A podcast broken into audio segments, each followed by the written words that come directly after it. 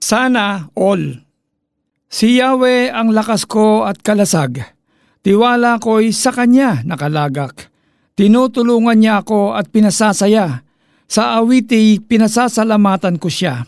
Mga awit 28.7 Mataas ang tingin natin sa mga taong strong. Mas angat ang matatag. Kapag ipinakita mong nahihirapan ka, mahina at talunan ka. Gusto nating maging strong. Katunayan, iniisip natin sana all strong. Pero kakibat ng trait na ito, ang pressure na hindi ka dapat kakitaan ng kahinaan. Ang impression din ng iba, hindi ka kailanman nangangailangan ng tulong. So people who have always been strong try to keep their problems to themselves and are afraid to voice out their pains. Sana all strong, pero sana all kayang umamin kapag nahihirapan na at kapag hindi na kaya.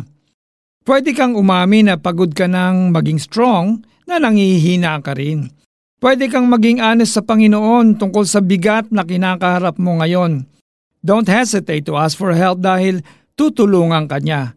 Ang sabi ng sumulat ng mga awit 28.7, Si Yahweh ang lakas ko at kalasag. Tiwala ko'y sa Kanya nakalagak. Tinutulungan niya ako at pinasasaya. Sa awiti, pinasasalamatan ko siya. Ang Diyos na nagmamahal sa atin, ang siyang nagbibigay sa atin ng lakas. Siya ang shield natin mula sa kumakalaban sa atin. Sa kabila ng mga kinakaharap natin, kapag tayo'y nagtiwala sa Kanya, mararanasan natin ang tulong niya at pagbuhos ng kalakasang nang gagaling sa Kanya. Sana all strong. Hindi imposible kung magtitiwala tayo sa Kanya. Halika, manalangin tayo. Panginoon, salamat dahil nakikita ninyo ang mga pinagdadaanan ko. Isinusuko ko po ang lahat sa inyo at nananalig ako na kayo ang lakas at kalasag ko.